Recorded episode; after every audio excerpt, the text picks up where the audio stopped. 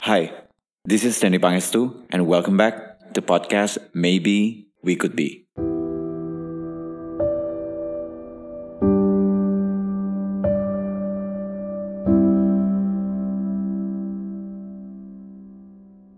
Hai, semoga kabar kalian baik ya di mana pun kalian berada. Di serial pertama ini, gue mau sharing pandangan pribadi gue soal privilege. Semua orang punya cita-cita, itu pasti. Cita-cita itu nggak harus glamour kok. Bisa aja sekompleks kayak pengen jadi pribadi dewasa yang bahagia aja gitu. Dulu waktu kita kecil, orang dewasa sering bilang, kita bisa jadi apa aja yang kita mau. Tapi kalau dipikir-pikir lagi nih, di masa umur yang udah nggak muda lagi, cielah. Dasarnya apa dulu nih? Apakah kita termasuk dalam golongan yang membawa dalam tanda kutip hak spesial atau privilege? Oke, mungkin masih ada yang penasaran nih, apa sih privilege yang dari tadi gue sebut-sebut ini? Kalau secara literal, artinya ya keistimewaan. Sesuai sifatnya yang istimewa, pihak lain tuh belum tentu bisa mendapatkan akses yang serupa. Ini konteksnya di luar level usaha dari seseorang ya. Tapi lebih karena sesuatu yang dia dapat secara cuma-cuma aja gitu. Misalnya, karena ras, status sosial orang tua, atau kondisi negara di mana dia berada sekarang. Kok bisa gitu? Ya well, karena that's just how the world works. Singa bisa jadi raja rimba tanpa yang lain memilih buat jadi pengikutnya kan? Kurang lebih privilege ya kayak gitu. Ada sebagian dari kita ya terlahir begitu aja. Tentu hal ini bukan sesuatu yang buruk loh ya. Masa iya sih ada yang menolak untuk dilahirkan di lingkungan yang bisa menjamin fasilitas kesehatan dan pendidikan? Terus dengan gue ngomong kayak gini, apa berarti orang yang lahir tanpa privilege itu sudah pasti gagal? Well, that's not the point dari podcast ini. Dan ingat, Tuhan juga gak sekejam itu guys. Oke, mungkin harus gue pakein contoh dulu kali ya, mengenai privilege yang dari tadi gue sebut-sebut.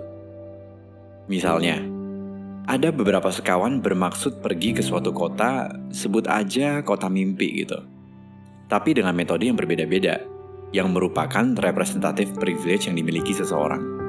Misalnya nih, yang satu jalan kaki, yang satu naik motor, yang satu bisa pergi dengan mobil pribadi, eh ada lagi nih yang bisa terbang pakai pesawat. Semua bisa ke sana, semua punya tujuan yang serupa, tapi caranya kelihatan dong, beda-beda banget kan?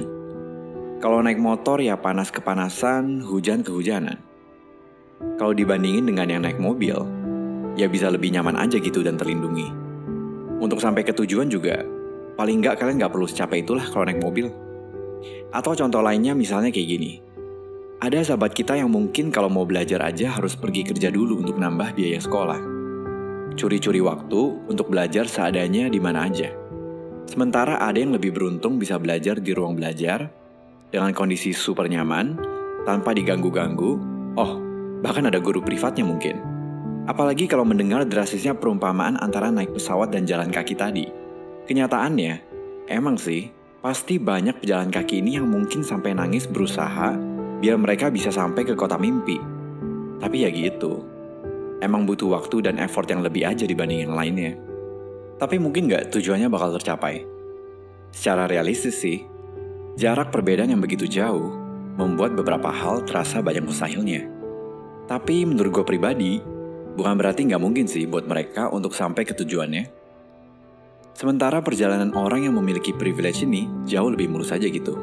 Teorinya, karena jalan yang mulus itu, orang jadi lebih bisa ngebut dan sampai ke tujuannya lebih cepat.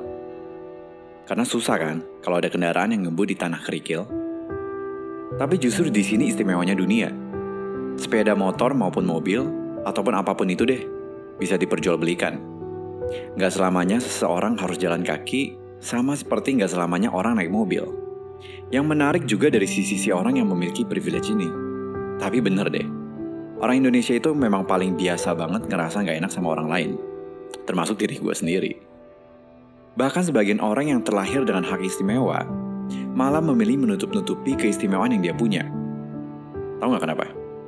Karena sekedar malu aja dicap hanya menikmati harta orang tua, atau sekedar merasa terbebani aja dengan gak enak hati sama orang yang bernasib gak semujur dia. Lucu juga sih, tapi ini menarik loh. bikin gue sadar kalau ternyata sifat kemanusiaan dan empati itu juga ada bawaan dari lahir. Well, dalam kisah kali ini, gue mau bilang kepada teman-teman semua yang jalannya masih berasa panjang dan berat. Jangan patah semangat.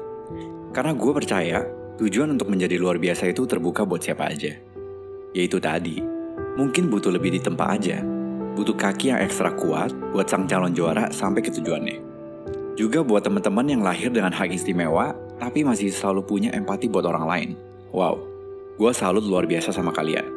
Pokoknya tetap berjuang ke arah yang sebenarnya. No worries. Apa pun latar belakang kalian, you make it up to right here, right now. Lihat ke belakang deh coba sesekali. Buat simply lihat udah seberapa jauh kita ngelangkah. Semoga ke depannya kita bisa juga terpacu untuk meninggalkan jejak istimewa buat generasi kita di masa depan. Menurut gue hidup itu unik sih. Di saat pas kita nggak ngarep gimana, eh ternyata dikasih jalannya buat kita. Kadang usaha kita sekeras apa pun, mungkin jawabannya tetap belum aja gitu. Tapi ya nggak apa-apa. I've been there as well. Serius deh. Tapi pernah gak sih kalian buang mimpi kalian karena simply merasa nggak punya privilege itu? Hmm, share juga dong tentang pengalaman kalian.